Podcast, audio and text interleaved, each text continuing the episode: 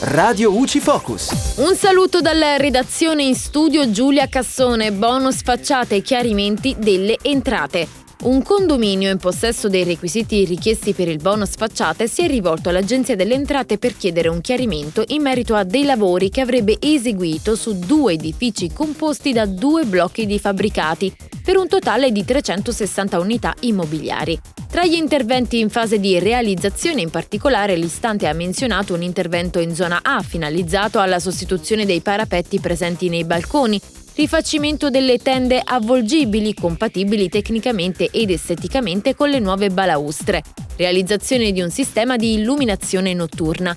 L'Agenzia delle Entrate, tramite la risposta numero 673, ha ribadito che possono essere ammesse al bonus facciate le spese per i lavori riconducibili ai parapetti sull'involucro esterno visibile dell'edificio.